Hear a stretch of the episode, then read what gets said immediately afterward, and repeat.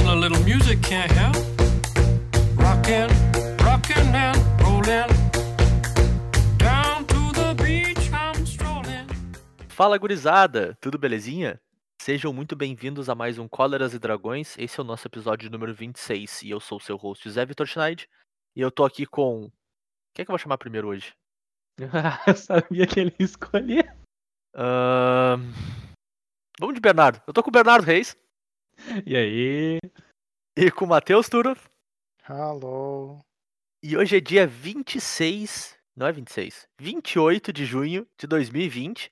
E nós estamos aqui com um episódio muito especial porque acabou de sair M21 e Jumpstart não saiu ainda, né? Mas já vai sair. E a gente vai fazer nosso Reacts. Primeiras impressões, o que, que a gente espera de M21 no geral. Assim, a gente vai falar um pouquinho de standard, a gente vai falar de limitado, dos reprints da edição, tudo que ela vem trazendo pra gente aí. De bacana, tem muito carta massa, tem muita carta forte. E eu acho que vai ser um episódio bem recheado, né, gurizada? É, a Tem edição chance. aí vem trazendo gafanhotos, claramente. Ai, meu Deus. E depois ela vai trazer uma tempestade de areia. E eu já perdi qual é a próxima praga. Tá. Tem O, os o terremotos. Godzilla veio na edição passada, né? É, o Não Godzilla são aqui, mas tem passada. os terremotos. Pode, pode contar Não, os tem- terremotos? É que depois tem, a- tem o primogênito, tem o Rio Vermelho. Vocês ficam brincando com o dos primogênitos aí. O podcast vai ficar menor, hein? Não. Futuro Moving no on. futuro. É, esse comentário aí do Matheus foi tão puxado quanto o power level da edição, né? tu, tá, tu tá insinuando que a edição é forte? Zé? É isso? Eu não tô insinuando nada, eu tô perguntando pra vocês, cara. Eu sou. Meu papel aqui é só questionar vocês e vocês discorrer sobre os assuntos, cara. Na edição, a edição de fato é uma edição muito forte. Tipo, ela pode não ser forte em conjunto, mas ela tem cartas muito fortes, o que chama atenção. É. O que, que foi a última vez que a gente teve uma edição básica com cartas individuais nesse nível? Titãs. Foi. Titãs? Básica Certo. Titã, eu acho, cara. Titãs. 2000 M... Tá, é, 10? tudo bem. Os, ti- os titãs eram monstruosos mesmo, mas será que Origins não, não conta? Hum, aí tu vai Pode ter ser. que, aí tu vai ter que esperar eu abrir o nosso amigo mythicspoiler.com, que Pra não lembrar de produzindo esse Origin. podcast, mas poderia, fazendo aqui o papel do Zé. E daí eu vou procurar Magic Origins, que foi lançado antes de qual edição?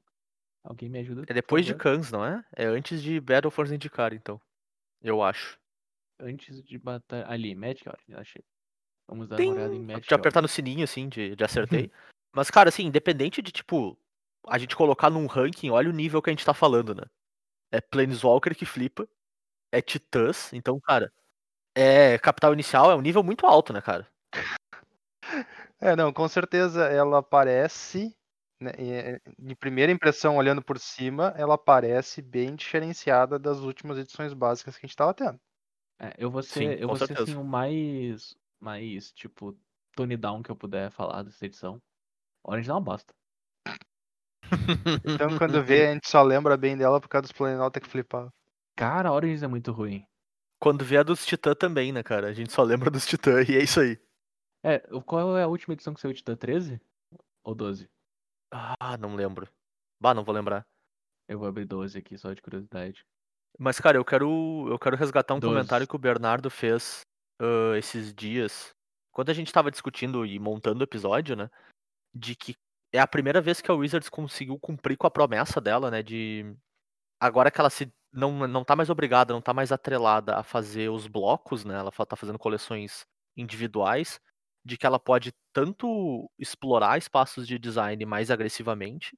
E tanto quanto trazer reprints de maneira mais agressiva, né? E, cara, M21 tem isso, tem dos dois lados, assim, tem muito design diferente, muita carta com, com efeito único, muito reprint bom, e tudo isso num power level, cara, razoavelmente acima da média, assim.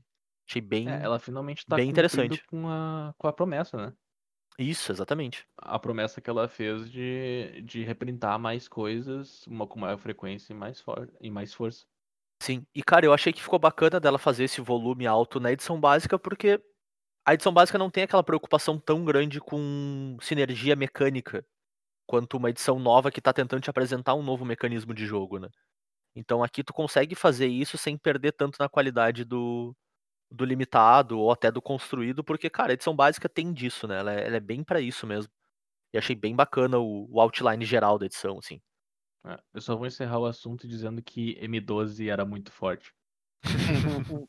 Tinha Aves do Paraíso, Bah, saudades. tinha Elfo de Lanoir, Goblin Grenade, além de ter os Titãs, tinha o Garruk de 6 mana, de 5 mana, que é 3 verde. Uhum. É que as raras estão tão fora de ordem aqui, porque eu, é os spoilers antigaços. Acho que eles foram colocando à medida que foi, foi dando spoiler aqui. Tinha o Gideon de 5 mana também, que foi, que foi um monstrinho, né, cara? Gideon de 5 mana. Ah, o Jura, né? É. Sim. Tinha Di- Dia do Julgamento. Tinha, du... tinha Doomblade, cara. Nem lembrava que tinha Doomblade nisso aqui. Bons tempos, né? Tinha Manalik, Ah, não. Magic que não volta mais, não. Tá, Bernardo. Green Lavamancer. Ô, ô, Bernardo, para, para, que Para, senão a gente vai fazer para, o M12 no dia Para 21. porque senão- Meu, tinha Para. Ponder. Inclusive, tinha- 12 e 21. Tinha Ponder. Cara, 12 e 21, cara, tá explicado o power level. A gente nunca mais vai ter um M forte. Só inverteu. Não tem mais como, gurizada, aborta. Não tem mais edição básica. Acabou. Se tinha o Lavamancer, é a mesma que tinha Raio, não? É a mesma que tinha Hype, bem provável, cara. É 10, 11 e 12 tinha raio, sim. Quase Tinha certeza. choque. É, Tinha é o choque. Magic que Então é 10 e é, 11. Tá. é bem Tinha o Mana Magic que não Barbs, volta tá? Só mais. pra... Não tinha raio porque tinha Incinerate. Como removo da É justo. Choque Incinerate tá bom, não dá pra reclamar, né? Não. Tinha Ponder, Mas bom, cara. Tinha Ponder, Zé. bons tempos. Mas enfim, falando em Magic que não volta mais, né, cara? Acho que é importante a gente pontuar uma pequena mudança de, de regra aqui que vai mudar o Magic que não volta mais. Que agora mil virou uma palavra-chave, né? Então a gente sempre falou, Ah, a gente sempre mencionou, tipo, tô milando o que tu tá fazendo, né? E hoje agora mil realmente virou a palavra-chave pra isso, né? Então, Magic que não volta mais, tu nunca mais vai ver uma carta que diz o jogador coloca as car- tantas cartas do topo do deck dele no cemitério. Ele e vai é dizer mil X. isso? Como é que foi traduzido mil? Eu não fiquei sabendo. Ótima pergunta. Deixa eu olhar Eu aqui. Enquanto também. isso, enquanto isso, o Bernardo fala das implicações de mil aí. Bem, a- com a mudança de mil, eu acho que a principal modificação que, que mil faz na carta é que lançou uma cartinha nova relacionada a mil, que é um é um mago de uma edição aí, que diz que toda vez que um que um jogador milar duas cartas, milar cartas, ele, ele mila o dobro. Então, se ele fosse milar uma, ele mila duas, se fosse milar duas, ele mila quatro. Uhum. E com as cartas tipo Sphinx Tutelage e Mindstone, a regra vai se aplicar de uma maneira bem engraçada, porque tanto Sphinx Tutelage quanto Mindstone, o jogador agora mila duas cartas. Com esse carinha em campo, ele vai milar quatro. E na tutelagem da Esfinge no Mindstone, na Pedra da Mente, não, não, não é Pedra da Mente. É Grindstone. Grindstone. É Grindstone que eu quero, isso. Ah, tu vai. Tu tem um pré-requisito que se as duas. Se as cartas miladas, duas compartilhassem um tipo, tu repetiu o efeito. Ele vai olhar pra duas cartas iguais dentro das quatro que tu. que teu oponente milou. Uhum. Claro. Então eles meio que levaram esse buffzinho, entre aspas. Porque eles não precisam mais bater nas quatro cartas. Eles podem olhar as quatro cartas, achar duas que batem nos pré-requisitos e seguir adiante. Bem mais fácil de encadear. Com certeza. E, Bernardo, só pra te responder, milar foi traduzido literalmente como triturar. Então, toda vez Ah, que Ah, Não faz uma é coisa, o, o jogador tritura X cards. Não é tombar. É, É. deveria ser tombar, eu também acho, em termos de. Uhum, flavor. de de- não só de flavor, mas tipo, de como a gente usa desde sempre, né? É, Mas exatamente. enfim. a tra- Errado não tá, pelo menos é uma tradução correta do português. Mas enfim, vamos seguir adiante então. Acho que a gente começa dando uma pincelada em impacto de M21 no Standard, né? Em como, como as cartas novas podem impactar, o que, que vem de novo, o que, que tem de interessante aí que vai entrar no que a gente tem, porque agora a gente tem aquele momento do Standard que é o, é o ápice, né? Ele tá esticado, ele tá no maior momento dele, né? São três meses com seis edições, né? É Seis edições? de edições. São, são Ravnica,Ravnica, daí. Ravnica. Ravnica, Ravnica, Ravnica. É quase. Ah, daí tem a edição das comidas. tem Tem a, A a última- última edição básica ainda. Então são oito, são oito. saiu- São oito É, eu edições, vou não são entrar seis. num, É num isso. outro sitezinho aqui chamado What is Standard, que também não patrocina nosso podcast, mas poderia. Poderia. Colorasdragões.gmail.com Ah, A gente tem M20, Ravnica, Ravnica, Ravnica. Tem Ravnica, Ravnica. Te- é, Teros, tem Eldraine, tem Icória e tem M21. Então são oito edições. Minha nossa. Oito edições, então, cara, é uma porrada de carta. Dá pra fazer muito brew, muito bacana. E são três meses de selva, quase, né? É aqueles três mesinhos onde vai surgir um deck que vai ser muito legal, vai durar três meses e vai rotacionar. Sim. Sim. Ou vai ter o melhor mono-red do ano. Essas coisas que sempre acontecem, né? Uhum. Vídeo pra referência, o deck de vampiro do ano passado. Que Também. surgiu no finalzinho, durou três meses, era um baita deck. E foi isso aí, gurizada. É, É, verdade. É isso aí. E voltou a dormir. É, Sabe, sabe o que que enchia ano passado também? Hum. Lançamento em papel. É verdade. Bons tempos, né, cara? Saudades. Alguns cara. países do mundo tá voltando já, se eu não me engano, né? Mas aqui no Brasil, acho que não volta tão cedo.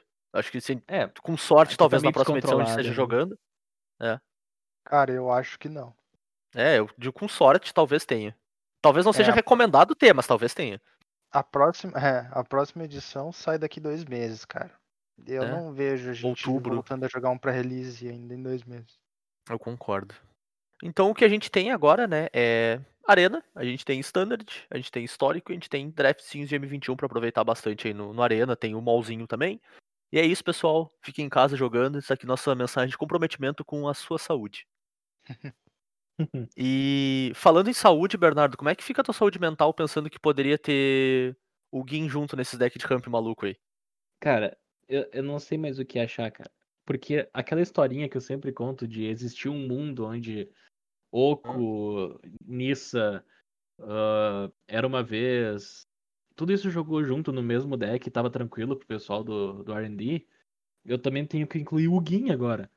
Sim. Então, tipo, em algum momento tudo isso tava de boa no mesmo formato e o pessoal do RD tava ok com isso e é vida que segue, né? Cara, é, se, se tu for ver, assim, né, meu? É como eu tinha dito. Tipo, o Uro não era problema porque o Oco destruía o Uro, tá ligado? Então, tu ficava meio que nelas por elas, entende? É, e daí A- o a- usava ouro e A, dege- a, a degeneração era. Sim. A, de- a degeneração era tão grande que ela se mantinha em equilíbrio, entende? Tô rindo da minha própria piada agora. É tipo. É tipo. É tipo o Sr. Burns dos Simpsons, tá ligado?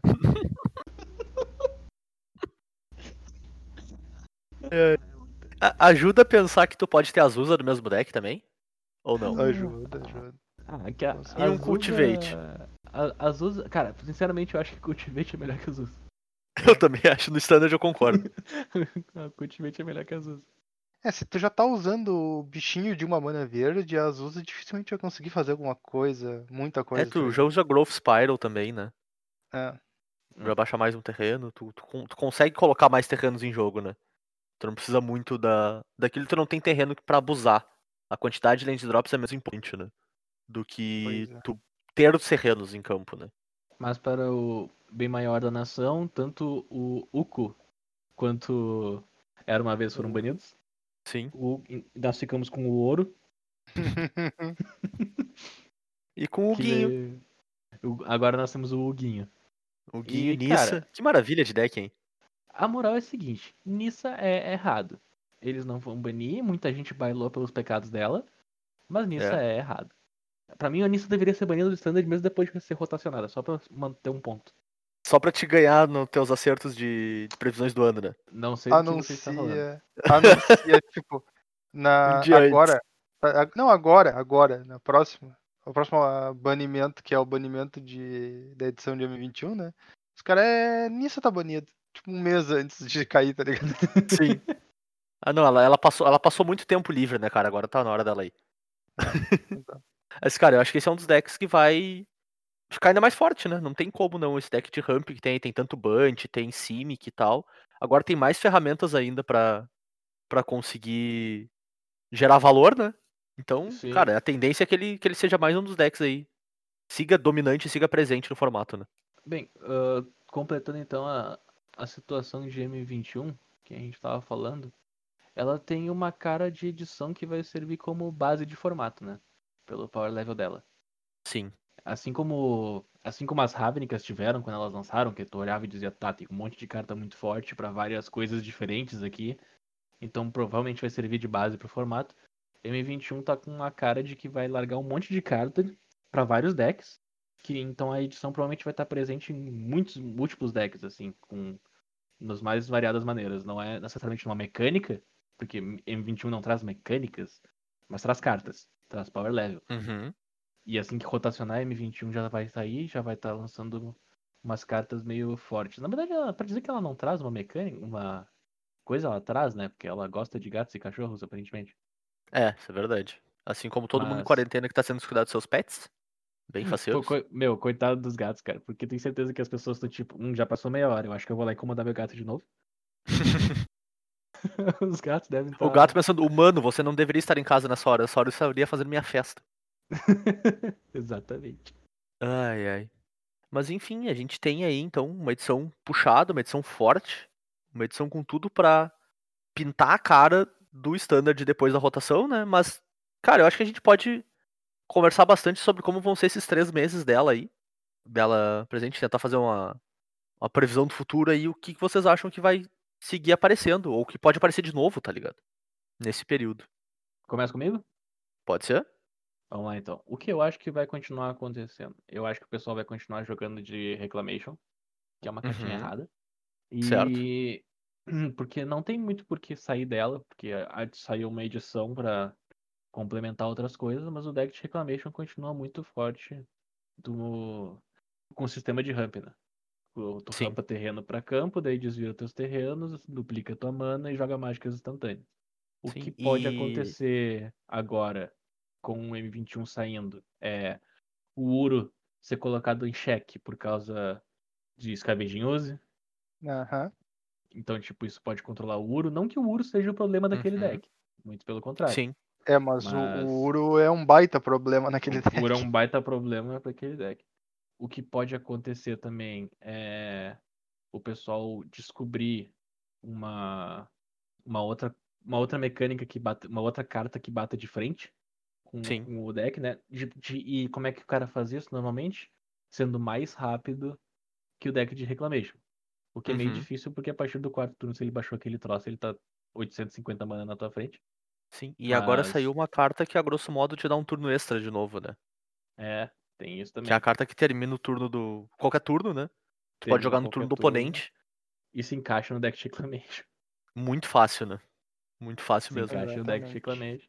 Então, tipo, tu tem que tentar ser mais rápido. Como é que tu vai tentar ser mais rápido? Daí vai por ti, né, cara?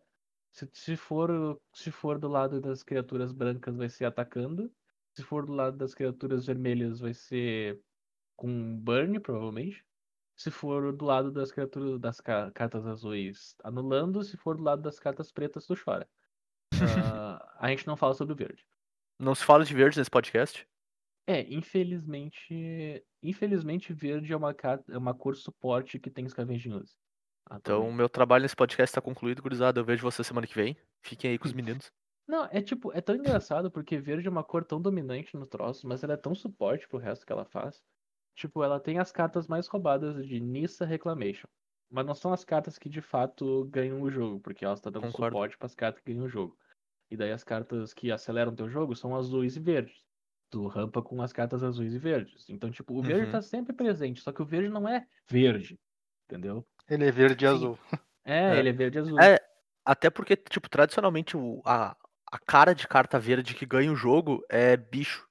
Uhum. E, e essas cartas que tu tá citando aí, que são cartas que te geram valor, que o verde é meio que a engrenagem, ela te gera valor pra te fazer coisas que normalmente não são bicho. Exato. Ou tu tá fazendo coisas que tu tá usando o verde que te dá uma engrenagem de tu gerar recurso absurdo, que dentro do verde tu gastaria fazendo um bicho 10-10, pra fazer uma coisa numa outra cor que é mais quebrado, né? Então é. Ele vira meio que o combustível, né? Em vez de ser o, o consumidor do combustível. Estão usando a cor pra acelerar. Estão usando a cor verde pra acelerar outras cores que não. Teoricamente não eram aceleráveis. E daí fazendo as cartas saírem antes da curva. É. E por um custo muito Mas baixo de mana. né, falando, falando de criaturas robustas, verdes, tem o bicho de 3 mana. 4-3 com Hexproof contra o preto. Esse bicho é legal, hein? Bem É, legal. tipo, eu não sei se ele vai fazer um estrago, porque afinal de contas tem gente já fazendo 3 mana 5-5 hoje em dia, né? Mas Uhum. ele bota uma pressãozinha interessante no oponente. Sim. E gera valor, né? Gera valor, batendo. E tanto batendo em jogador quanto batendo em planalta, né? Sim. Mas é engraçado, cara, tu- como tu mesmo disse, eu posso pagar 3 mana e fazer uma 5-5. E, e se eu quiser enrolar um turno, eu pago uma e faço uma 1. É. Se contra um deck que faz isso, eu não acho que ele tenha chance. Mas eu não sei se. Eu, se eu tô jogando com um deck um pouquinho mais controle, vamos dizer assim. Se eu não fico mais feliz que o, que o meu oponente fez a 3 mana 5-5, que eu posso desligar matando a um 1 do que se ele Uhum. fez essa porcaria aqui, tá ligado? Eu vou dizer que o maior trabalho que eu tive com a, com a, com a Fera Apaixonada lá foi quando ela tava defendendo, cara. Tipo, o deck É. mais, Sim. entre aspas, controle, baixando pra se bloquear aquele traço. Que coisa irritante, velho. Ah, sim, o, Cara- bicho é completamente fora da realidade, né? Tu precisa seguir duas mana pra começar a achar gente que briga com ele, ligado? Sim. E briga trocando, né? Não é nem briga que passar por cima, né? É, exatamente. Cara, mas o o Bernardo falou um ponto interessante do, do Reclamation nesse período e tem, tem duas cartas que me fazem crer em dois lugares onde tu pode montar decks que poderiam ir por baixo do Reclamation, sabe? Ser mais rápido. Ou meter pressão o suficiente pra te conseguir empurrar o que falta, mesmo com Reclamation na mesa, sabe? Hum, Ah, uma delas é pro branco, que é a Antífona, né? Antífona Gloriosa, que é o encantamento que dá mais um mais um pros teus bichos. sim. E o bicho preto de uma mana, o, o Artfiend Vessel, né? Que é um, um lifelink que quando tu. Quando ele entra em campo do teu cemitério, tu exila ele ele vira uma 5-5 voar. Que pra um deck, no caso da Antífona, branco de, cri- de criaturas pequenas, né? Que vão ficar grandes por causa da Antífona. Ou no caso do Vessel, num deck de lurros, né? Que consegue sacrificar suas criaturas pra ficar ah, gerando valor, seja com uma shell meio aristocratas, assim e conjurar esse bicho cedo no jogo pra meter pressão são, são dois lugares onde eu vejo que dá pra pressionar, talvez, esse deck de Reclamation antes dele conseguir se estabelecer no jogo, assim. Eu vou mencionar aqui duas cartas pra dois arquétipos de deck que eu gostaria muito que fossem viáveis. Uhum. Como o Zé já mencionou, então, a Antífona Gloriosa.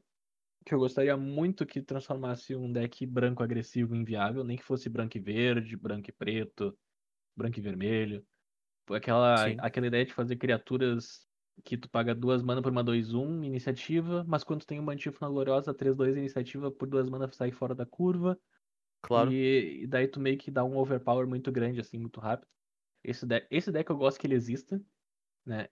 Apesar da quantidade de sweepers que a gente tem no formato, a gente tem um em comum que dá 2 de dano instantaneamente, a gente tem uma rara que dá 4 de dano por 4 mana, a gente tem uma outra rara que dá 3 de dano em tudo por 3 mana e na lifelink dos bichos.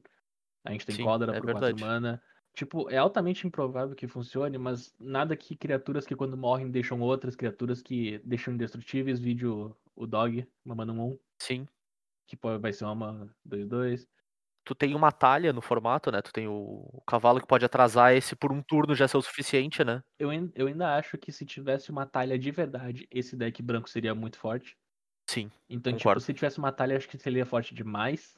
É por isso que eles colocaram o Pegasus. Porque talvez com a talha fosse forte demais.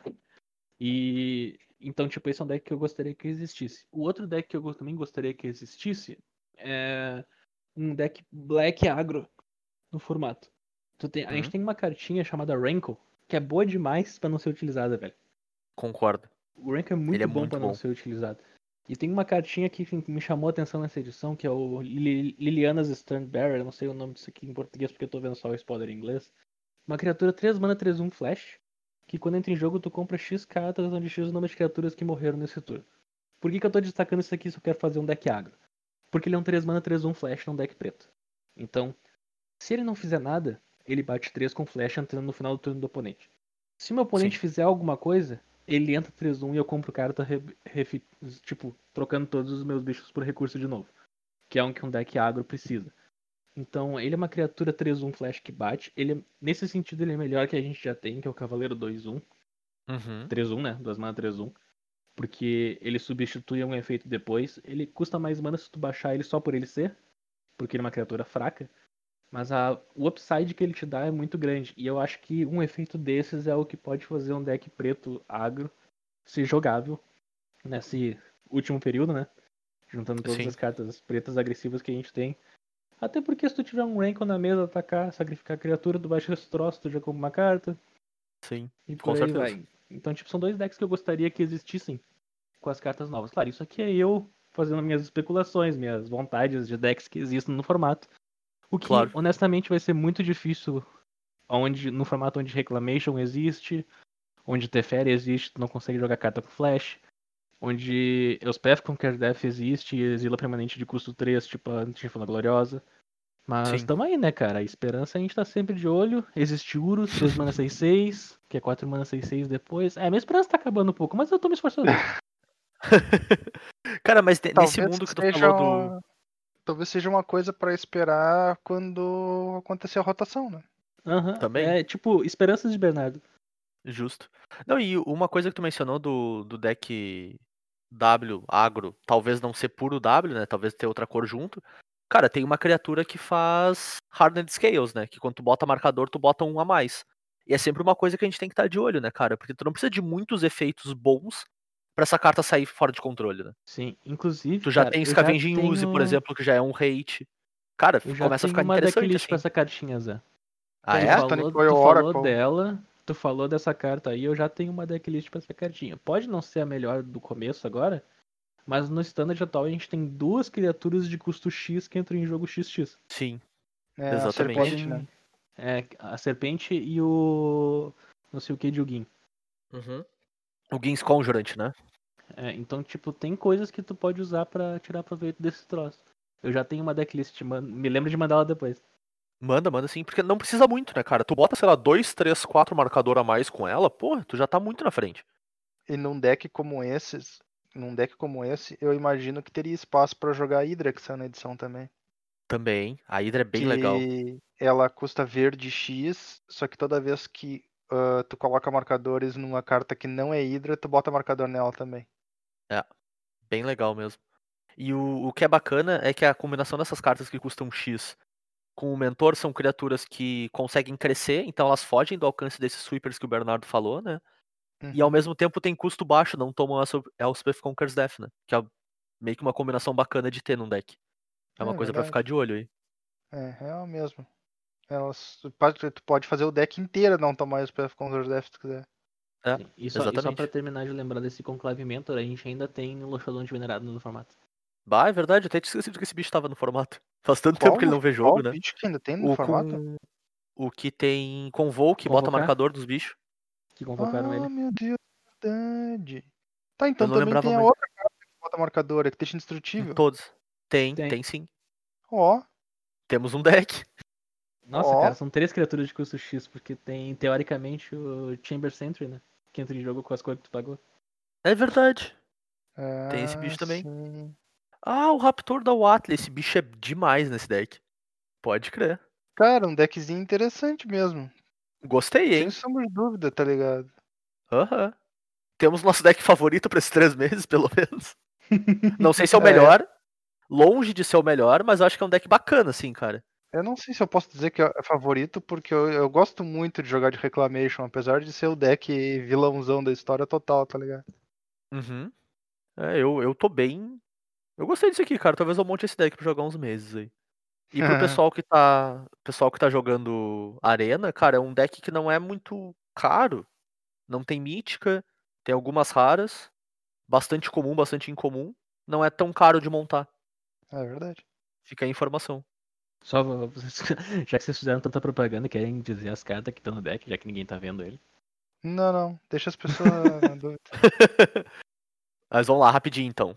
4 Pelt Collector, 4 Chamber Sentry, 4 Stone Coil Serpent, 4 Gins Conjurant, 4 Basris Solidarity, que também é de M21, 4 Raise the Alarm, 4 Conclave Mentor, que é esse bichinho que a gente tá falando, e 4 Atlas Raptor, 4 Unbreakable Formation, 4 Venerated Loxodon, 8 Planície, 8 Floresta, 4 Temple Garden, tudo 4, maravilha, redondinho o deck. Parabéns aos envolvidos. de começo de edição, né? Diga-se É. Bernardo. É. total. Mas bem legal. Não, e um deck, assim, pro pessoal que joga melhor de um, cara, um deck que rouba vitória, assim, absurda, né? Ah, é verdade. Isso é, O clássico. isso é realmente legal. relevante. Legal, gostei. Gostei do deck, cara. Já, já fiquei faceiro quando a gente tá gravando esse episódio. Desgurizada, mais algum ponto aí de. Ah, tem um ponto bacana de standard, que eu não posso deixar passar. Hum. Hum, A gente tem o primeiro Planeswalker standard que tu pode ativar no turno dos outros, cara. Isso é ah, muito bacana. verdade. Tem isso. Por mais que ele não seja absurdo de power level, por mais que ele não seja muito acima, cara, é um efeito relevante o suficiente pra gente não deixar passar batido, né? A gente tem um Teferi novo, então. Mais um Teferi aí pra linhagem. Terceiro Teferi Uh. seguido. Então, o Teferi, mestre do tempo, é um Planeswalker de 4 manas, né? Duas e duas azuis. Entra com 3 de lealdade. Ele tem mais um, compra uma carta e descarta uma carta. Ele tem menos 3. a criatura alvo sai de fase, que ela basicamente deixa de existir até o início do turno do, do dono dela. E menos 10, tu joga dois turnos extras. Mas ele tem uma linha de texto estática, né? Que a gente viu em algumas criaturas desde War of the Spark, né? Que diz: você pode ativar habilidades de, Teferi, de lealdade de Teferi Mestre do Tempo no, no turno de qualquer jogador, em qualquer momento que poderia conjurar uma instantânea. Ou seja, isso permite duas coisas, né? Permite tu ativar no turno do outro e permite tu ativar duas vezes por ciclo de turno, né? É, tu pode Sim. ativar Planeswalkers uma vez por turno. Tem o teu turno e o turno do teu oponente. Exatamente. Cara, é uma carta bacana. Eu acho uma carta legal de se experimentar, assim. Ver como é que funciona. É, Eu Pelo achei- menos eu o achei efeito exagerado de dois subir turnos dele não é... é. O efeito de subir dele não é muito forte, então eu acho que por isso ele não não vai não vai ser motivo de grande reclamação. É porque o, o- qual que é o padrão de jogo que tu vai ver com ele, né? O cara vai pagar 4 mana, vai subir e vai dar phase out no bicho teu. É, É isso. Quase certo. Claro que se o cara puder fazer ele numa mesa onde ele puder subir no turno dele, subir no teu, subir no turno dele de novo, pra daí começar a se preocupar se vai ter que subir ou não no Sim. teu, aí já mudou de figura, né? Mas- É, com certeza. Mas aí é aquela, né? Qualquer Planeswalker dois turnos desimpedido já quase faz isso, né? Então. exatamente, é, aí parte da culpa é tu. Exatamente. Exatamente. Ai, ai. Mas é, é isso, eu acho, de standard, né, pessoal? Tem mais algum ponto que vocês querem comentar? Ah, de standard não, de M21 acho que eu só vou mencionar que tem uma carta que não faz sentido com a arte, que tá me deixando muito nervoso. Ai, ai. Que carta que é, Bernardo? Desde que essa carta foi spoilada, eu já, eu já falei no grupo do WhatsApp ali que, que o troço não fazia sentido. E ele não faz. Não vai ter alguém que vai me explicar que o troço faz sentido. Vocês vão ter que pegar um apelo visual aí pra, pra olhar pra, pra cartinha gloriosa. Se eu conseguir abrir a Liga Magic, que tem 87 propaganda e me mandou pro YouTube, obrigado, Liga Magic. Eu tô tentando clicar na barra de pesquisa faz... desde que eu comecei a frase, por isso que ela é tão longa. Deixa eu tentar te ajudar. Aqui, o nome da carta é Bichano Brioso. Tá? Eu Como é que é o adoro nome? tradução. Bichano Brioso. Entendeu? O bichano é brioso. que É, E bria, bria muito. brioso, ele é uma criatura 3 mana 2 1. brilha muito Quando no ele entra- Corinthians. Quando ele entra no campo Uhum. de batalha, eu coloco um marcador mais um mais um na criatura alvo que eu controlo. E ele tem uma segunda linha de texto dizendo que cada criatura que você controla com um marcador mais um mais um tem atropelar. Tá, a carta é perfeitamente plausível, um efeito interessante, etc, etc. A arte que colocaram nela é um gato felizão caminhando na rua. Então assim, ó, por que o gato felizão caminhando na rua dá atropelar pra todas as criaturas e marcador, não faz sentido essa arte nessa carta, velho. Não faz sentido. Bernardo, tu, tu mesmo explicou. Ele é brioso. E ele é um bichano. A resposta você vê sexta-feira à noite no Globo Repórter.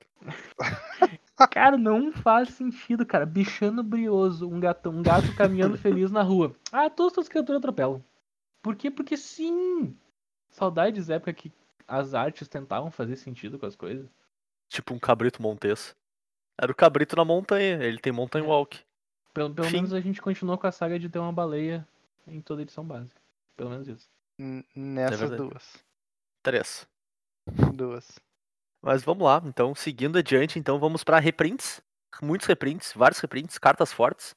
cartas que eles conseguiram encaixar no Standard, né? A gente já acabou pontuando várias delas, né? Mas a gente vai passar rapidinho por uma listinha, né? Aqui. É curioso falar isso, mas tem reprint pro próprio Standard, que é uma coisa que não costuma acontecer com muita frequência, né? E quando eu digo reprint pro Standard, é carta que tá no Standard e tá saindo de novo, né? Ou seja, tu tá estendendo o período em que ela é válida no Standard, digamos assim. Uh, nesse caso, a gente tem Fabled Passage e os templos voltando, né? São seis terrenos aí. Eu achei bacana, a gente vai ter templo por mais uma rotação de, de Standard. É uma dual land razoável. E, cara, eu adorei o, a extensão do período, vamos dizer assim, e o reprint de Fabled Passage, cara, eu acho um baita de um terreno. Cara, Fable Passage é uma cartinha que pode ficar por um tempo, cara. É uma boa cartinha. E, É, eu ia dizer, cara, ninguém vai ficar incomodado se ela vir em toda a edição básica até o fim dos tempos agora. É, po- pode vir, Talvez quem pode vir acha que ia ganhar dinheiro com ela. Pode vir Não, mais é, vezes, é uma boa cartinha. Eu acho que se ela vier mais duas vezes ainda, aí os caras vão começar a reclamar, tá ligado? É. E, cara, é- ela, é muito, ela é muito boa porque, tipo, ela faz exatamente o que tu quer fazer no início do jogo, que é achar a cor certa. Só que Uhum. não tem aquele feel bad de tu comprar um Evolving Wilds turno 5 quando tu quer fazer a tua mágica de 5 mana, sabe? É. Ela, ela é muito bem desenhada, eu acho muito legal É, isso. ela foi, ela, ela foi muito bem feita nesse sentido, né? Tipo, o, o momento onde ela começa a ativar, É. assim, é, é bem equilibrado né? pro, pro T2 mesmo. Achei bem legal. E, bem e legal o mesmo. negócio dos templos é aquilo, né, cara? Era de edição básica e parece que a Wizard jogou uma moeda. Vai ser templo ou vai ser penland? E daí caiu em templo. Ah, E quando daí- vê daqui. Quando vê na só no- próxima. A próxima dupla é Checkland, né? Não dá pra. Eu acho, Só não tá veio-? Eu Só não veio por causa das choque, né? Não, Ah, mas das se vier Triome. Checkland por causa que a gente tem as Ah, Triland, também cara. tem Triome, é verdade. A gente Tem tem o Triome. Triome. A Checkland não podia vir por causa dos Triome. Aí Ah. vai, vir, vai poder vir só na. Eu tô só no Quando aguardo tiver caindo os dos, dos Cavaleiros do Apocalipse quando a gente tiver o standard de templo e penland. Maravilha. O de Templo e Plainland ele vai ser logo depois do de Triome e Fetch. Esse só joga de mono agro, cara. E é isso aí. Bom, seguindo adiante no Pioneer, a gente tem reprint de Ugin, a gente tem reprint de Uzi, a gente tem também o reprint da Fabled Passage, né? São os reprints mais relevantes pro formato aí. É os reprints que se destacam, né, cara? Porque, querendo ou não, é- tipo, são reprints, o Gin tá no standard, mas o reprint é no formato. Acho que é essa a caracteriza- categorização que tu tá fazendo. Sim. É, também tem. Agora, eu não sei nem se não é mais relevante, inclusive, falar do histórico do que do Pioneer, porque atualmente Pode ser? é bem provável que tenha jogando mais histórico do que Pioneer, né? É, agora entrou o Gin no, no histórico do, do Arena, cara. É, tinha deck que já jogava.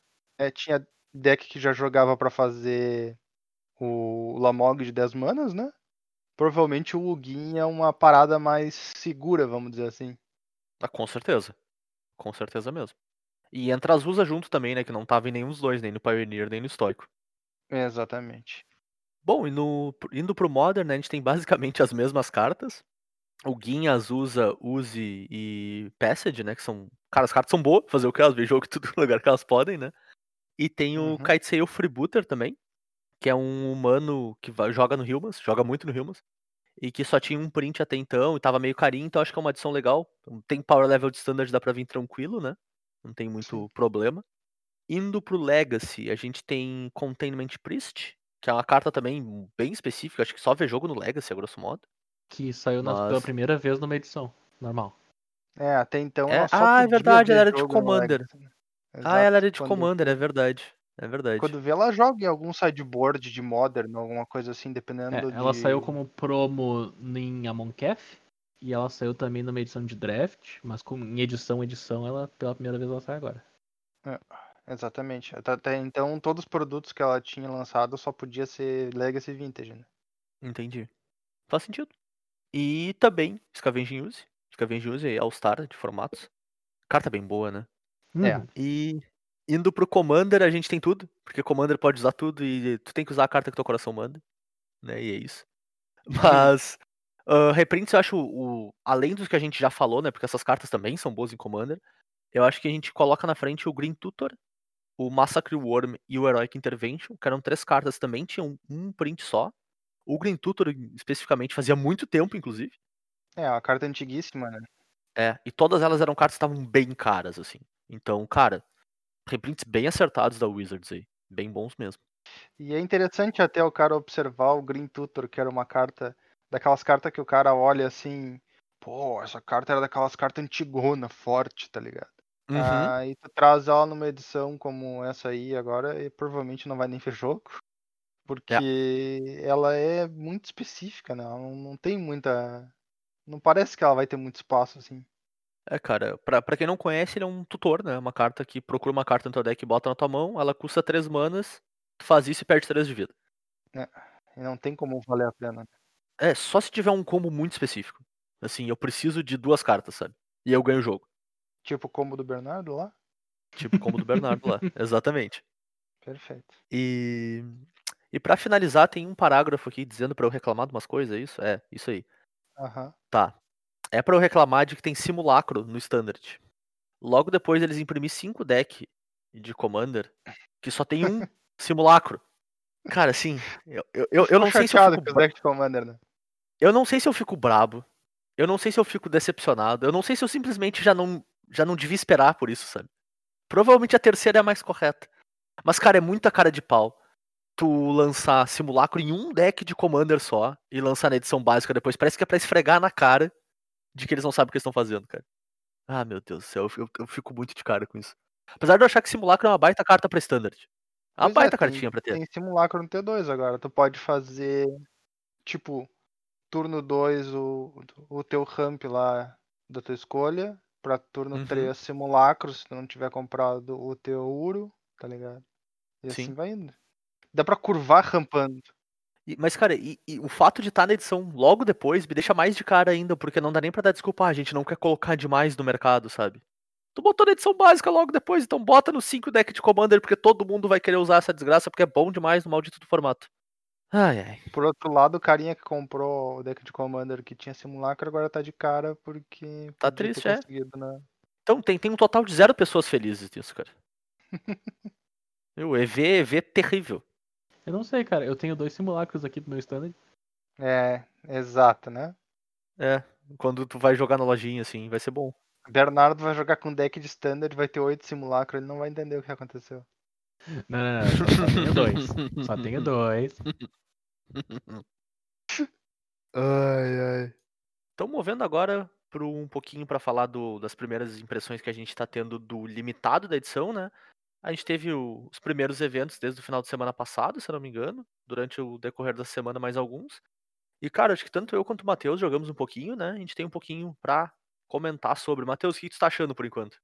Cara, o draft tá bacana, ah, inicialmente. É... Poucas são as edições que eu não gosto do início do draft, quando é mais aquela loucuragem que ninguém tem uma noção muito boa do que tá fazendo, né? Ah, nessa edição a gente Sério? tem. É, é, Geralmente é a parte que eu gosto mais. É esse iníciozinho. Então. Mas. ah, nessa edição a gente tem o. O draft tá estruturado, vamos dizer assim, em pares de cor. Ah, então, cada par de cor vai ter uma, uma ideia por trás, vamos dizer, do deck que tu quer montar. Como é mais ou menos o padrão na maior parte das edições, né? É, exatamente. Cara, eu tô tendo uma certa. um sucesso razoável com decks ah, brancos baseados numa criaturinha específica. Fora isso, draftar bombas enormes também funciona que Funciona bem, né? É. Mas, cara, assim, ó, o, o- a carta que o Matheus tá falando, que eu tô tendo uma baita experiência com também, é o Acólito de Bastry, né?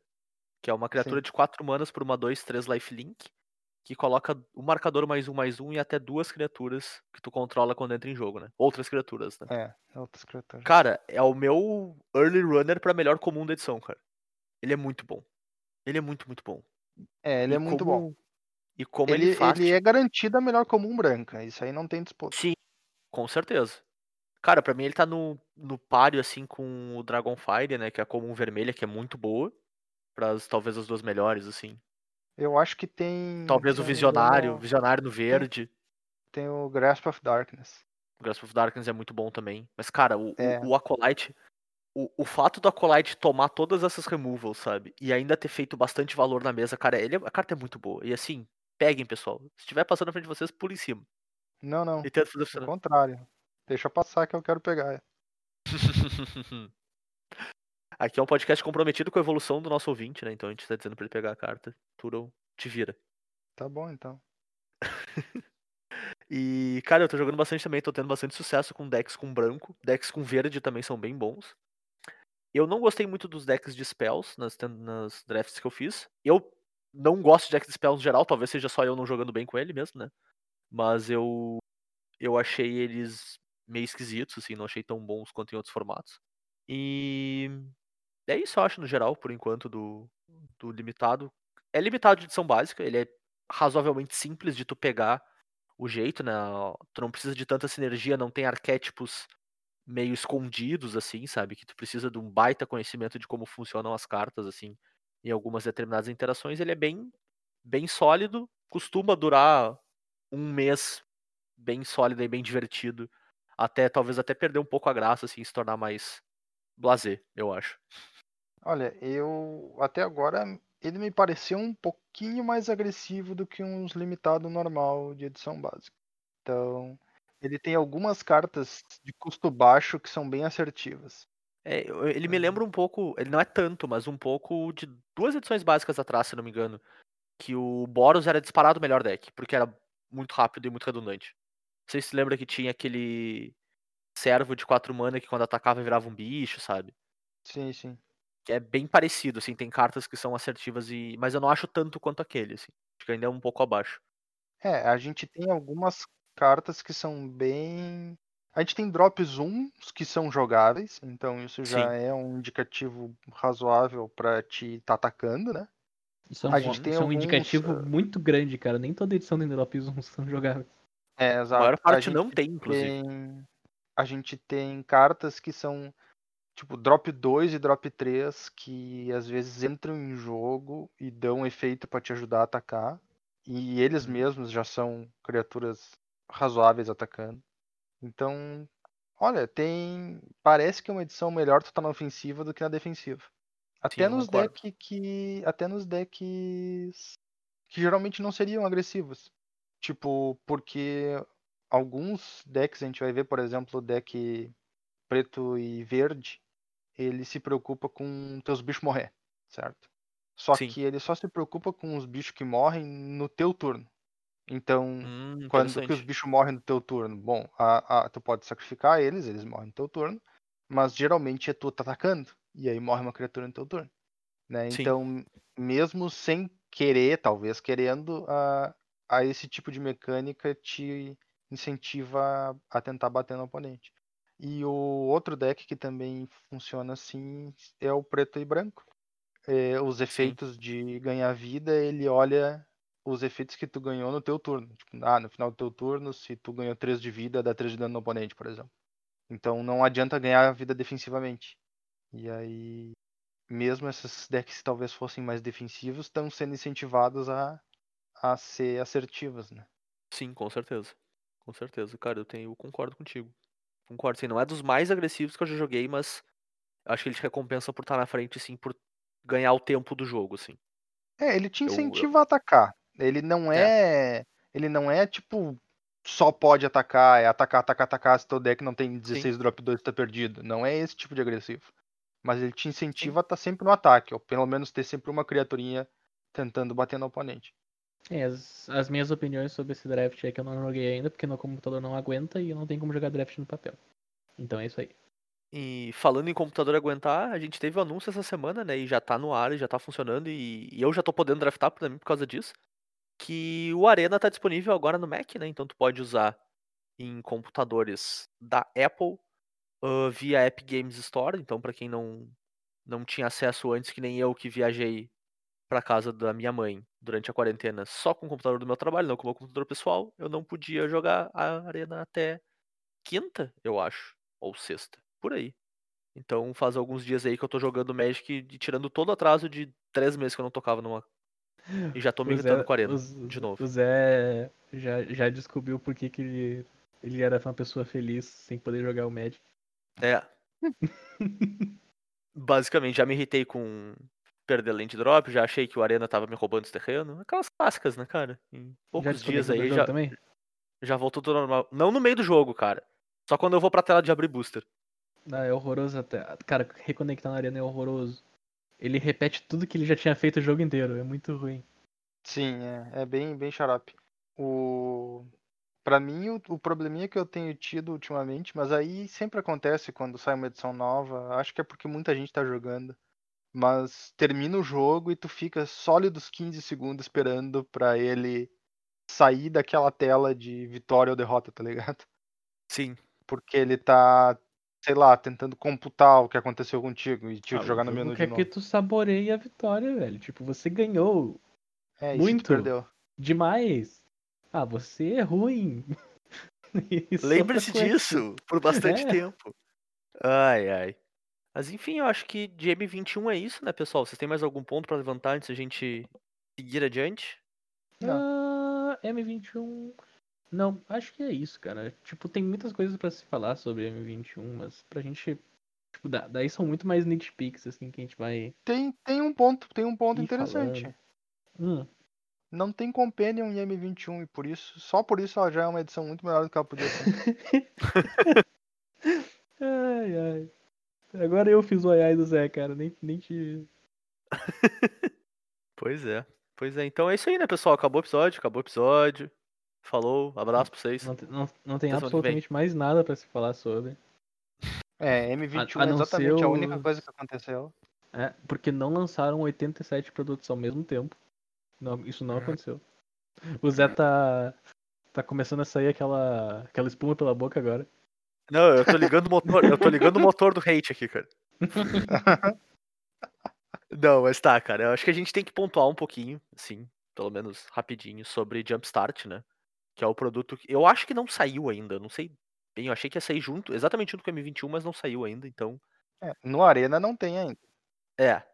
Mas enfim, se não saiu, tá pra sair nas próximas semanas aí. Que é um produto novo, né? Mais um produto novo nesse ano.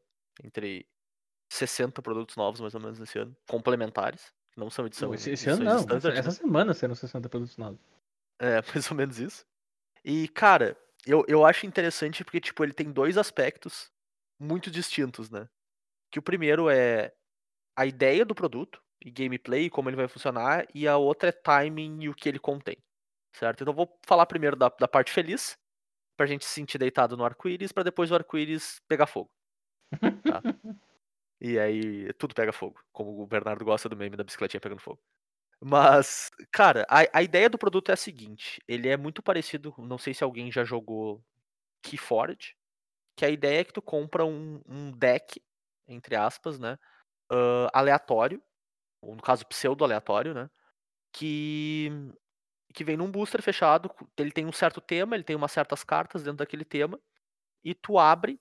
No caso do Jumpstart, tu abre dois desses, tu junta as cartas sem ver, embaralha e tu joga com uma outra pessoa fazendo a mesma coisa. O que, Uhum. cara, eu não sei se Abre vocês aspas, abre aspas. concordam É sem comigo. ver? É sem ver? Eu É, acho que sim. é- era pra ser sem ver, eu acho. É, sem ver eu acho que é Uhum. mais divertido. Mas enfim, tu pode ver também, se tu quiser saber o que, que tu tem. Não, não, só, só queria saber se era tinha uma regra. É, é, pra quem talvez jogue menos Magic de papel, compre menos booster e tal, é o famoso Booster Battle, né, cara? Acho que eu já joguei umas quantas vezes, o pessoal e vocês já, também já jogaram, né? De abrir um booster, jogar contra outro booster, a gente bota uns terreno básico lá pra garantir que tu joga as mágicas. Só pro, pra te não abrir um booster sem propósito, vamos dizer assim, abrir por abrir. Sim. Pelo menos tu dá um uso pra aquela. para aquele dinheiro que tu acabou de jogar fora, basicamente, quando tu abre um booster. Mas. Cara, eu, eu não sei quanto a vocês, mas eu acho a ideia do produto muito bacana. Eu acho, tipo, tu, tu revaloriza uma coisa que é pouco valorizada, que é abrir booster, sabe? O fato de tu abrir, tu tem um mecanismo de tu conseguir carta rápido pra quem tá começando a jogar e não quer jogar um standard da vida, ou não se sente confortável ainda pra jogar um draft ou pra jogar um, um pré-release, sabe? Ainda tá brincando, ou simplesmente, cara, passei na loja, peguei quatro boosters desses, trouxe pra casa pra jogar com meu filho ou pra jogar com com o namorado, namorada, sabe? Porque tá afim, deu vontade de jogar uma experiência com umas cartas novas que tu nunca viu, ou que tu nunca jogou daquele jeito, sabe? Eu acho muito, muito bacana. Aparentemente o produto não vai ser caro, então isso é bom pra isso, sabe?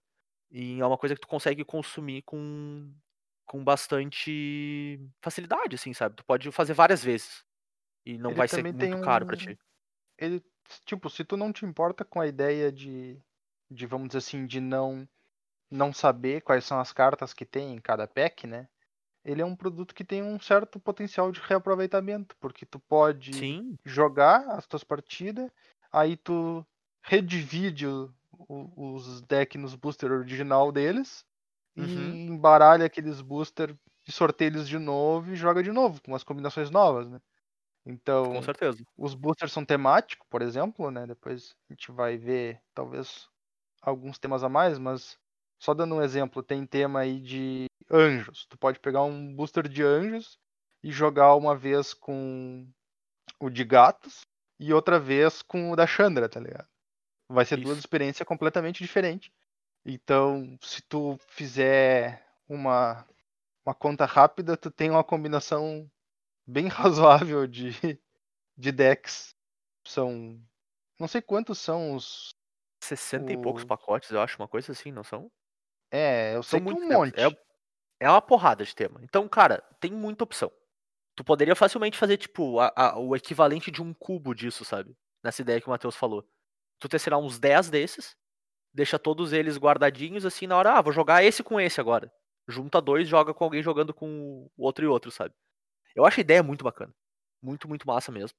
E nessa pegada me lembra muito Battle Bond. Não no, no gameplay em si, mas é tipo, tu pegar uma coisa que já existe mudar um pouquinho uma fórmula pra criar uma experiência totalmente nova, que ainda é Magic, sabe? Eu acho isso muito massa que o Magic te permite fazer tantos modos de jogos diferentes dentro do mesmo conjunto de regras e mecanismos que são as cartas, sabe? Cara, eu acho muito da hora. Muito, muito bom mesmo. Eu não sei quanto a vocês, mas eu achei o produto muito massa.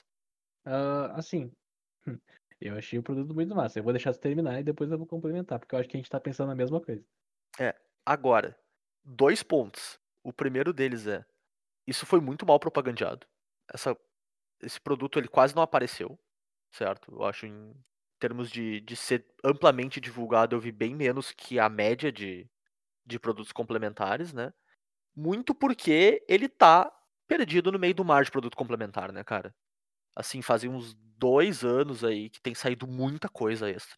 Muito booster diferente, muito deck novo, edição de draft nova. E, cara, é tanta coisa, é tanta coisa, tanta, tanta, tanta, tanta, tanta coisa que. Velho, assim, eu, eu, eu, eu realmente me, me preocupo o quão sustentável isso pode ser, cara. Porque, tipo assim, a- se estão fazendo é porque ainda tá dando dinheiro, sabe? Mas parece que eu tô Uhum. falando pela quinta vez, eu acho já. E a gente não tem tanto episódio assim, sabe? Que, cara, isso não, não tem como durar, sei lá, mais do que cinco anos. Bem, assim, sabe? Uma, uma hora vai explodir, cara. Uma hora simplesmente vai ser mais do mesmo, vai ser o que o Matheus falou quando anunciaram o Double Masters esses dias. Ah, não vai valer a pena tu consumir o produto X, porque o, o produto X do ano que vem já vai cobrir o valor e mais ainda, porque se não for melhor, não vai vender. Então tem que ser sempre melhor, tem que ser sempre mais. Cara, tá. Tá difícil nesse sentido. Parece exagero, né? É, é demais, cara. É, é muita coisa. E, cara, e esse aqui é provavelmente um dos mais legais que saiu nesse meio demais de tudo, sabe? Só que Uhum.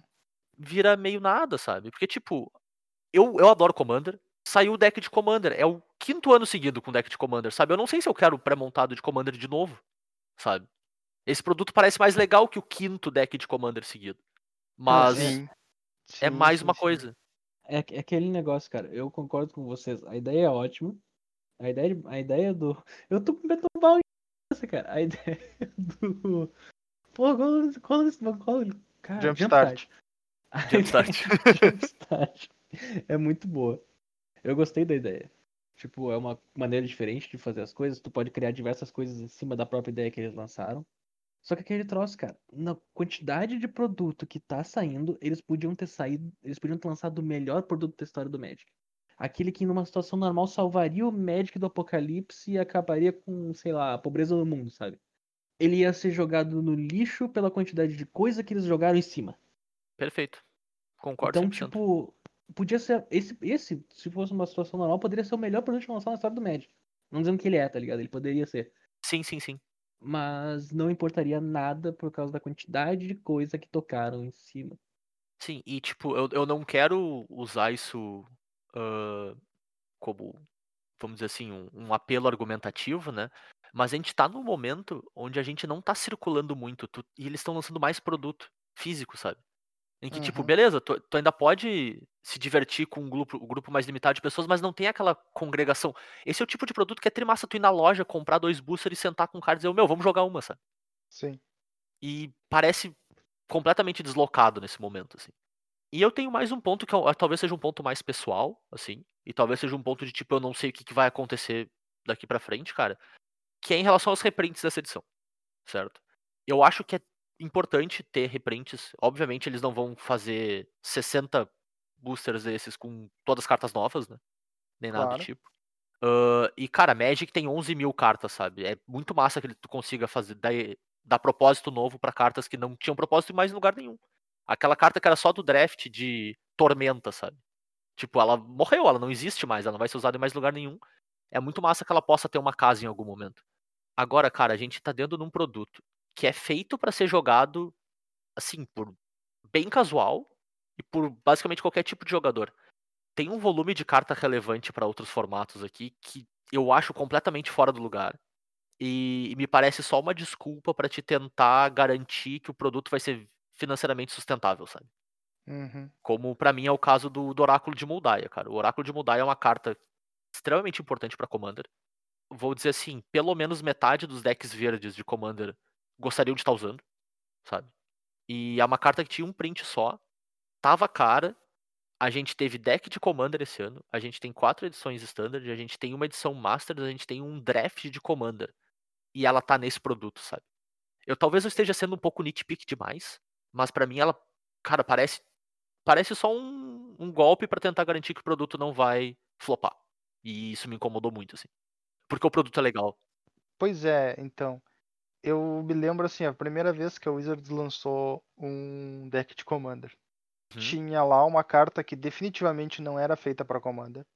E que, tipo, garantia, entre aspas, um certo sucesso do deck, tá ligado? Que era o. o como é que era o nome daquele bicho mesmo? O Merfolk. Que tinha O? É.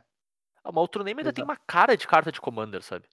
Cara, ele não tem. Não tem não, porque tipo, talvez ele tenha, mas quando tu olha, tu vê que ele não é. Ele não tem nada a ver com Commander. Porque tipo, muito pouco deck vai querer fazer um bicho que vai poder bater num cara sem sem dificuldade nenhuma, vamos dizer assim. Sabe? Tipo, é, a desculpa de colocar ele no Commander era justamente porque, ah, no Commander ele vai funcionar do jeito certo, entre aspas. Só que na verdade o jeito certo da carta é ser como ela é usada, ou foi usada, pelo menos, lá no Legacy. né? E, Sim, ela fica aqui bem melhor, a né? gente, a gente vê algo semelhante. Ah, tu tem cartas, como tu mesmo chamou atenção, o reprint do Oráculo de Mudaia, tem outros reprints aqui também Uhum. nesse nível, vamos dizer assim, de cartas que estavam bem caras e que parecem que servem servem às vezes por propósito do deckzinho onde elas estão, com certeza. Mas principalmente para chamar atenção pro produto, tá ligado? Para fazer Sim. ele ser financeiramente viável, entre aspas. Agora, me incomoda mais ainda as cartas criadas do zero que parece que não fazem sentido nesse produto, mas que parece que vão jogar em outros lugares. Também. Também. Porque sabe o que, que, Tá. o que, que essas, essas duas coisas fazem, cara? Ah, Elas fazem com que pessoas comprem box desse troço pra abrir. exato. Que é exatamente contra a ideia do bagulho, é, cara. É, pra é assustador. single disso aqui, tá ligado? É, exato, cara, não faz sentido nenhum, assim. E, e, cara, joga muito a ideia no lixo. Pelo menos pra mim, assim. É, é- cara, eu ainda acho que eu vou jogar. Eu ainda acho que eu vou me divertir um monte com a ideia. Mas tem um gosto amargo no, no fundo da língua, sabe? Sim, é que é que tá. Se o cara pegar e comprar e jogar, é pra isso que foi feito, tá ligado? É tipo, Sim, é, é isso que, que, que deveria ser feito. Agora, comprar e abrir pra ver se tu abre um Craterhoof, pô, não, não, não, não é booster de T2 ou booster de Modern Masters, tá ligado? sim, exatamente. Exatamente. Cara, eu concordo 100%. Eu acho uma pena o momento que ele vem, eu acho uma pena o, a construção de alguns pontos específicos, assim, cara, mas assim, eu ainda vou comprar alguns, eu ainda acho que vai ser extremamente divertido. Eu acho que tiver a chance, tu gosta da ideia de, de uma experiência dessas, cara, dale. Eu acho que vai ser massa. Acho que vai ser bem, bem divertido mesmo. Mas tem esses pontos em, em questão do, do design do produto que me incomodam ainda, independente do quão divertido ele vai ser. Eu não consigo deixar passar esses pontos batidos, assim, sabe? E é assim, olha, a ideia de montar um cubo disso aqui parece bem bacana mesmo. Pois é. Bem, bem bacana mesmo. E aí talvez justifique o investimento, tá ligado? Eu gosto como o tom dessa conversa inteira é tipo negativo e tá todo mundo dizendo, mas eu adoro esse negócio, mas meu Deus, eu adoro esse produto, mas meu Deus, a ideia foi ótima, mas meu Deus. Tá todo É, mundo Pois falando é, é que triste. a gente, Tá todo mundo a dizendo gente, triste que a adorou. gente cara. Cara, tá é que- é que- tá ligado? É isso, É, é, é- é que, decepção é, que nem, é que nem capitalismo, cara. A ideia é ótima, mas tem um monte de Não, é, buraco, cara, tá ligado? é tipo, é, é total decepção. Tu olha pra um bagulho que tu só queria ter motivo pra gostar dele e aí tu pensa, por que eu não tô gostando disso aqui? Ah, é por É. causa disso. E tu fica chateado, tá ligado? Sim. E assim, e não vai me impedir de pegar dois boosters disso e me divertir jogando, sabe? Eu vou me divertir ainda, ainda vai ser massa. Com Eu ainda tô certeza. esperando quais são os próximos três produtos que vão sair semana que vem. Porque a gente É? tem que manter Tá. a média de 50 por dia, né? Sim. Mais ou menos isso. Saiu uns dois agora, enquanto o Bernardo tá falando, inclusive. É. Não, tipo, eu quero ver quando é que eles vão perceber e parar, tá ligado? Se vão, se vão. Vai ter. Olha, é, as- assim, ó. ah, ano passado, no início do ano passado, eu acho, ou na metade do ano passado, que eu vi a notícia de que esse ano ia ter um draft de Commander. E são os meus dois formatos favoritos, Commander e Draft. De longe. Ah, e eu fiquei pensando, cara, que legal, tá Tipo, que bacana. Adorei a ideia. E agora, no ano que eu sei que vai sair o troço, eu já sei que eu vou. Eu já vou chegar e olhar pro bagulho já sem graça, tá ligado? Porque já, já passou da cota. Sim, e fora que junto com ele sai mais dois decks de Commander. E aí sai o Commander Spellbook. E aí sai. Cara, é muita coisa, velho. É, É, é, é já, não, já não tem mais aquele. Já não tem mais aquele. Pá, vamos ver que massa vai ser o produto. É, já ficou. Já ficou. Ah, ainda tem isso. É, eu não sei. Pode ser que a gente esteja olhando pra isso de uma forma muito negativa, mas, cara, tá ficando sem graça. É, e tipo, pode ser também que a gente esteja olhando de um ponto de vista também de uma economia desprivilegiada, né, cara? Talvez, sei lá, nos Estados Unidos, na Europa, onde um produto de Magic não é tão caro, não representa tanto da, do ganho mensal de alguém, sabe? Pode ser que seja mais tranquilo lançar esse volume mesmo. Mas, cara, pelo menos pra nós aqui no, no Brasil é. Tá ficando puxado, né? Tá ficando difícil acompanhar tudo. Se- porque, cara, se tu joga algum formato competitivo, sabe? Tu, tu quer jogar Modern, tu quer jogar Standard, então tu tá comprando single e tal, não dá pra te apro- aproveitar produto complementar quase no ano, sabe? Talvez um, sabe? Hum. E aí se tu não calhou de acertar o 1 do ano, porque tem 17, tu pegou o 1 que tu acabou não gostando, porque acontece, sabe? Tu pode pegar o bagulho e não gostar, tu te ferrou, tá ligado? Tu te sente, sei lá, roubado quase. Aham. Vou dizer roubado. Roubado é Exatamente. muito, mas. Mas tu perdeu a chance de se divertir, talvez. Sei lá. Eu acho meio, meio pesado, assim. É, cara, não é, não é bacana quando o cara tem tanta escolha que o cara tem que abrir mão de alguma coisa. É. É. A verdade é essa, tá ligado? Tu não precisa, ah, mas não é pra todo mundo. Ou, ah, tu não precisa comprar todos os produtos. Eu sei que eu não preciso comprar todos os produtos, eu não preciso comprar nada de Magic. Ninguém precisa, sabe? Só que é, pra, é, é isso que eu gosto, eu gosto de ter a oportunidade de ir atrás do que me chamou a atenção no Magic. E aí agora tu tem um ano onde tanta coisa interessante tá saindo, porque as coisas são interessantes, tá ligado? Claro. Só que tu não tem, não tem como ir atrás, cara, porque tipo, talvez tu tenha, mas a realidade é que a maior parte das pessoas não vai ter. Exato. Magic já era um hobby caro quando ele não era assim. Agora ele tá ficando um hobby chato. Porque tu tem que olhar para as duas coisas e dizer, é, eu não vou poder aproveitar essa coisa legal que o Magic tá querendo me oferecer porque não faz sentido. Não É, tem Magic dinheiro. tem essa característica que você falou, tu- que a gente tem- esquece às vezes. Magic é um hobby caro. Mas Sim. sempre foi.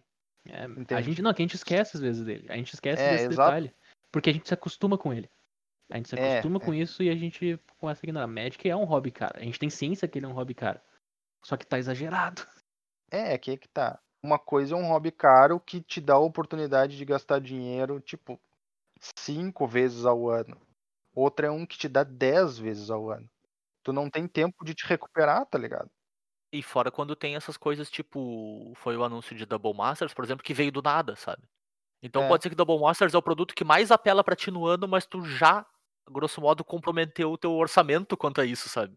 Porque tu É, te planejou pra comprar o outro, sabe? E aí, putz, surgiu esse aqui agora, sabe? Sim, ou então tu fica assim, bah, eu tenho dinheiro pra comprar Double Masters ou eu prefiro comprar o draft de Commander do final do ano, Também. sabe? Porque tu sabe que tu não vai ter pros dois. E agora, qual dos dois tu quer? Entende? É- Pô, não era pra ser assim, cara. Era pra ter um deck de Commander e um produto extra por ano, tá bom? Tu vai ter quatro edições, tá ligado? Tu- tu- os caras vendem bastante. Não, não, não faz sentido, cara. Não faz sentido. Simplesmente não faz sentido. Sabe o que, que é o... a lição que a gente pode tentar passar, a mensagem que a gente pode tentar passar, cara? Hum. É, é importante saber a hora de botar um pouquinho o pé no, no freio, respirar e parar, né, cara? É isso. Exato. O cara tem que É, saber a hora de parar. Às vezes é importante botar o pé no freio, né? Exatamente. E é com isso que a gente faz essa brilhante autocrítica, né? De saber a hora de parar. Exato. E a gente vai encerrando o nosso tema da semana. Eu acho, acho que a mensagem no fim talvez tenha ficado um pouco pra baixo, né? Mas o outline geral é, cara, se tu gosta da ideia de Jumpstart, pelo menos, vai atrás, porque eu acho que divertido vai ser. Isso eu não, não tenho dúvida, assim. A ideia parece bem divertida mesmo. Esse, esse é o momento que a gente coloca um TLDR, né? Mas na verdade é um É, TL... exatamente. T- tipo, to- Too Long Didn't Listen. É, vou esperar sair o É. filme do podcast. Pra ser o filme do podcast, que é M21 saiu, é massa. Jumpstart existe, é massa, mas tem coisa demais. E acho que isso aí resume o podcast inteiro. Bah, ô, meu, se fosse sair um filme do, do podcast, vocês iam querer fazer que ator fizesse vocês? Nossa, faz uma pool. Bah, gostei. Gostei. Vou fazer então. Se fosse sair um filme da gente, que ator tu recomenda pra cada um de nós? Lembrando que o Turo adotou o Full Careca Way. O- nossa, Ah, eu vi a é- foto. certamente, o Tura aderiu, certamente o eu vou ser feito pelo The Rock, tá ligado? Ou o Vin Diesel. Ou o Bruce Willis. Ou aquele outro cara, o do carga explosiva. O que morreu esses dias, mas não morreu. O Statham. É, Jason Statham, eu acho, né? exatamente. Ah, não o falando. ganha, ganha, ganha bônus a pessoa que nos der ideia de ator de novela brasileira. Que aí, porra, minha muito mais da hora, é? né? Se conseguir achar brasileiro parecido, é muito eu mais mal, legal. Eu mal conheço o nome de ator, vou saber o nome de ator brasileiro. Eu não conheço o nome das pessoas, velho. Mas o desafio Mas pro tu nosso ouvinte. Não precisa votar na pool, é. Ah, desafio é pro não ouvinte. preciso. Entendi, entendi, entendi. Ai, ai. Mas é isso então, pessoal. Ah, vamos ter uma poll nova então no Instagram. Então vocês podem entrar em contato com a gente lá no Instagram ou no Twitter, no arroba e Dragões. A gente tá sempre lá para interagir com vocês com essas ideias de Jirico. E essas polls de relevância histórica muito importante, assim. Vocês podem falar com a gente também no e-mail, né, no colerasedragões.gmail.com. Pode mandar lá teu feedback, tua sugestão de tema, ah, teu tua ideia pro próximo produto complementar da Wizards que vai sair semana que vem. Esse tipo de coisa, assim, fica à vontade para mandar pra gente, que a gente tá sempre lá olhando e tentando melhorar o cast para vocês. Vocês podem falar direto com a gente também, né? Eu tô no Twitter no jvitorfromhell e o Bernardo tá sempre por lá também. Tô arroba BNR underline MTG. E é isso aí, né, pessoal? A gente vai encerrando o Coleras e Dragões essa semana. A gente volta na semana que vem com o podcast de tema que o Turo vai falar agora. Palhaçada. Cara, eu vou ser bem honesto. Comandantes alternativos, cheio de palavra-chave, óbvio. Então esse é o tema, gurizada. É isso aí. Vai ser o tema que o Turo sugeriu. E a gente volta na semana que vem, então, com o tema do Turo. Abraço. Valeu, tchau, tchau. Falou.